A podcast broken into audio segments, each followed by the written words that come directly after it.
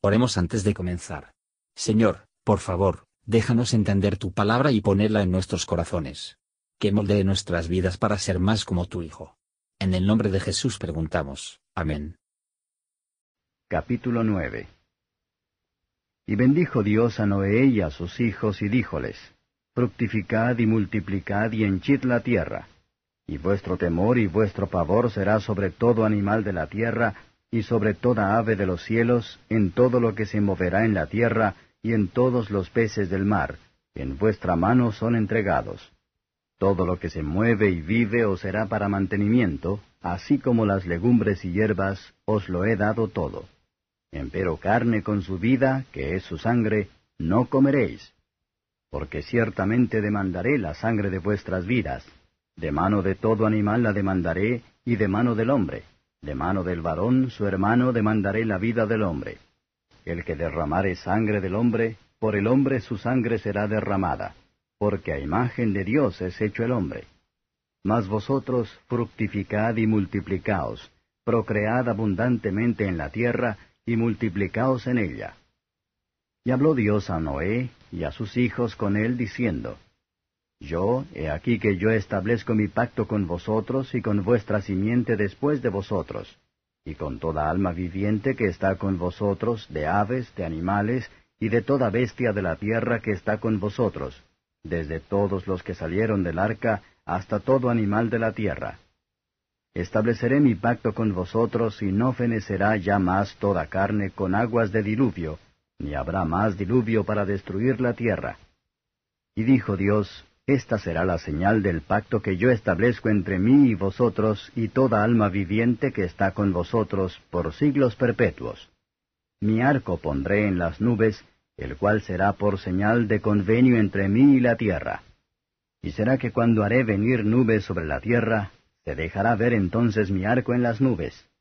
Y acordarme he del pacto mío que hay entre mí y vosotros y toda alma viviente de toda carne y no serán más las aguas por diluvio para destruir toda carne. Y estará el arco en las nubes, y verlo he para acordarme del pacto perpetuo entre Dios y toda alma viviente, con toda carne que hay sobre la tierra. Dijo pues Dios a Noé, Esta será la señal del pacto que he establecido entre mí y toda carne que está sobre la tierra. Y los hijos de Noé que salieron del arca fueron Sem, Cam y Jafet y Cam es el padre de Canaán. Estos tres son los hijos de Noé, y de ellos fue llena toda la tierra. Y comenzó Noé a labrar la tierra y plantó una viña. Y bebió del vino y se embriagó y estaba descubierto en medio de su tienda. Y Cam, padre de Canaán, vio la desnudez de su padre, y díjolo a sus dos hermanos a la parte de afuera. Entonces Sem y Jafet tomaron la ropa y la pusieron sobre sus propios hombros, y andando hacia atrás, cubrieron la desnudez de su padre, teniendo vueltos sus rostros, y así no vieron la desnudez de su padre.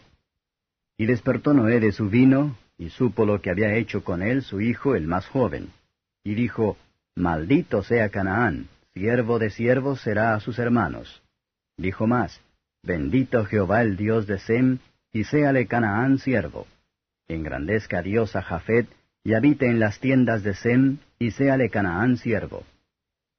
Y vivió Noé después del diluvio trescientos y cincuenta años. Y fueron todos los días de Noé novecientos y cincuenta años, y murió. Comentario de Mateo Henry Génesis capítulo 9. Versos 1 a 3. La bendición de Dios es la causa de nuestro hacer bien. En Él dependemos, le debemos estar agradecidos. No nos olvidemos de la ventaja y el placer que tenemos de la mano de obra de las bestias, y que su carne ofrece. Tampoco deberíamos ser menos agradecido por la seguridad que disfrutamos de las bestias salvajes y dañosas, a través del temor del hombre, que Dios ha fijado profundamente en ellos. Nos vemos el cumplimiento de esta promesa cada día, y por todas partes. Esta confesión de los animales para el alimento garantiza plenamente el uso de ellos, pero no el abuso de ellos por la gula, y menos aún por la crueldad. No debemos dolor innecesariamente mientras ellos viven, ni cuando le quitamos sus vidas. Versos 4 a 7. La principal razón de prohibir el consumo de sangre, sin duda, se debía a que el derramamiento de sangre en sacrificios era mantener a los fieles en la mente de la gran expiación, sin embargo, parece destinado también para comprobar la crueldad, no sea que los hombres, que se utilizan para arrojar y alimentarse de la sangre de animales, debe crecer insensible a ellos, y ser menos sorprendido por la idea de derramar sangre humana. El hombre no debe llevar su propia vida. Nuestras vidas son de Dios, y solo ellos deben darse por vencido cuando le plazca. Si de alguna manera apresuramos nuestra propia muerte, somos responsables ante Dios por ello. Cuando Dios requiere la vida de un hombre de lo que se lo quitó injustamente, el asesino no puede hacer eso, y por lo tanto, debe hacer su propio lugar.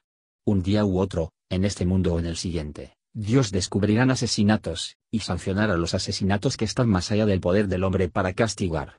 Pero hay los que son ministros de Dios para proteger a los inocentes, por ser un terror para los impios, y no deben llevar la espada en vano. Romanos 13 verso 4.